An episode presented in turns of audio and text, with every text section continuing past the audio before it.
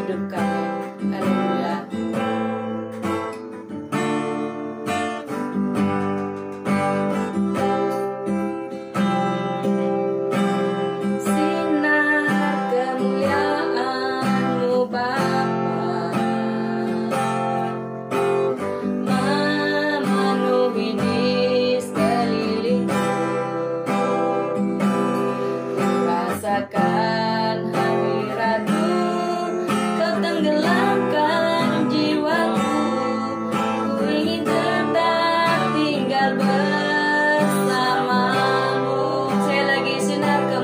See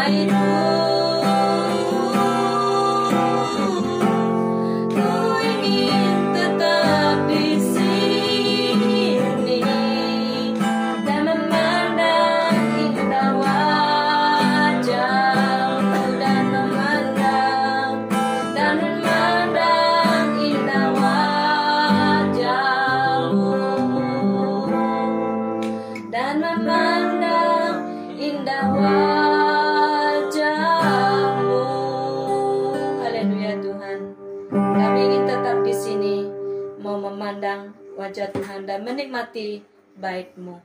Amin.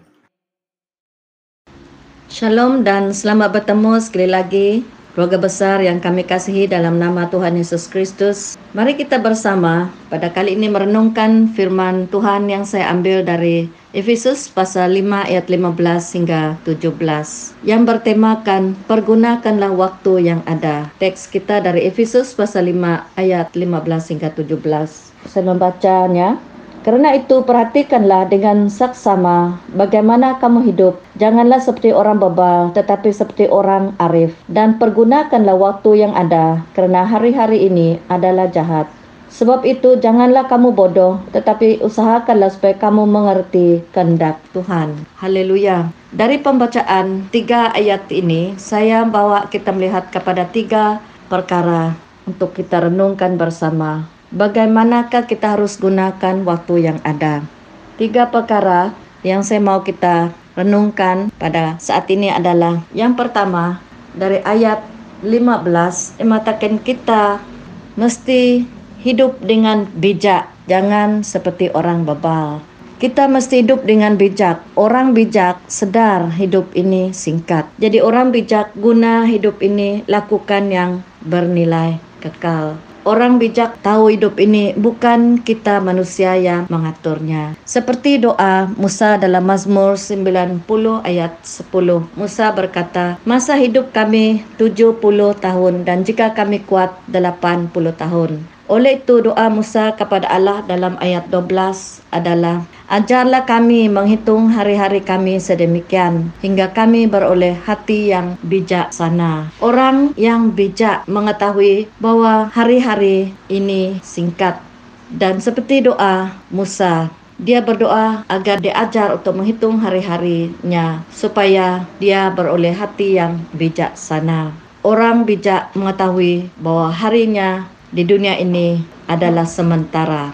Dalam Mazmur 103, Daud juga menulis dalam ayat 14 hingga 16 Sebab dia sendiri tahu apa kita, dia ingat bahwa kita ini debu. Adapun manusia hari-harinya seperti rumput, seperti bunga di padang. Demikianlah ia berbunga, apabila angin melintasinya, maka tidak ada lagi ia. Dan tepatnya tidak mengenalnya lagi. Orang yang bijak mengetahui bahwa waktunya terbatas di bumi ini. Seperti yang dikatakan oleh Musa dan Daud. Mereka tahu hidup ini hanya sementara.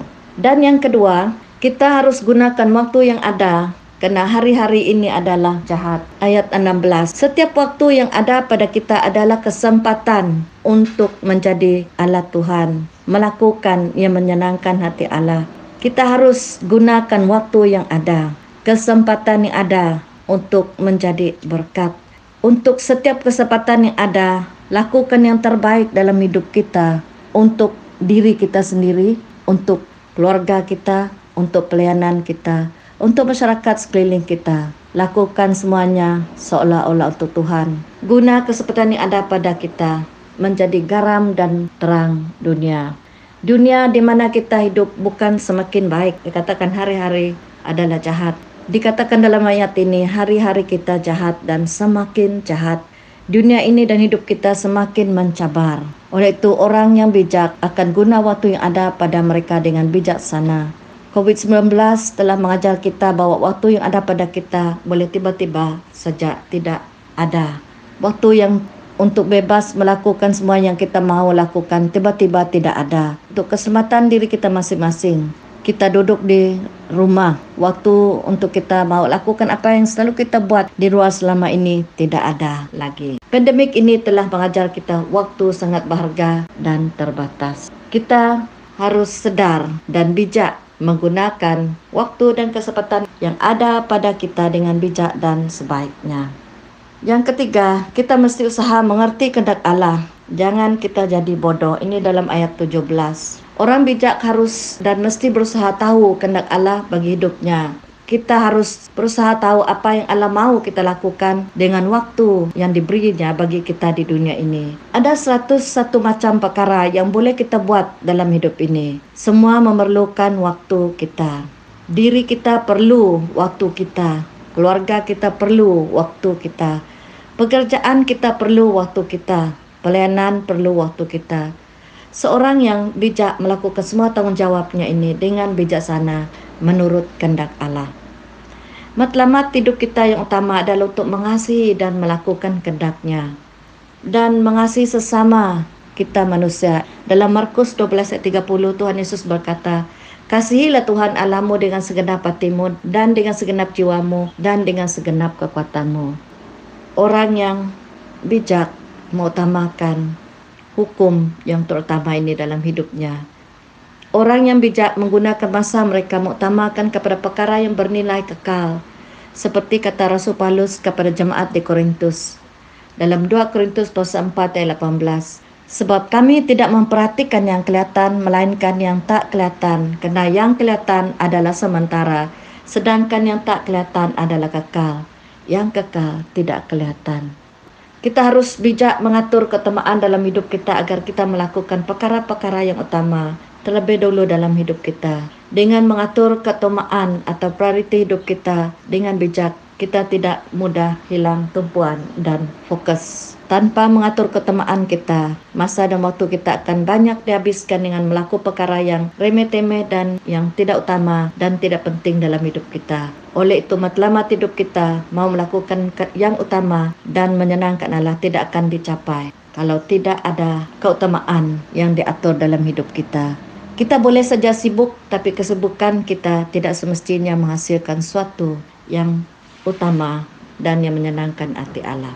Marilah kita gunakan setiap kesempatan untuk melayani Tuhan dengan melakukan apa yang Dia mau. Kita lakukan. Biarlah kita hidup menjadi berkat, menjadi terang dan garam dunia. Mari kita berdoa. Allah Bapa kami, pencipta langit dan bumi dan segala isinya. Kami bersyukur atas nafas hidup yang Allah telah beri bagi kami. Kami hidup dan masih bernafas hari ini adalah karena kasih anugerah Allah Bapa.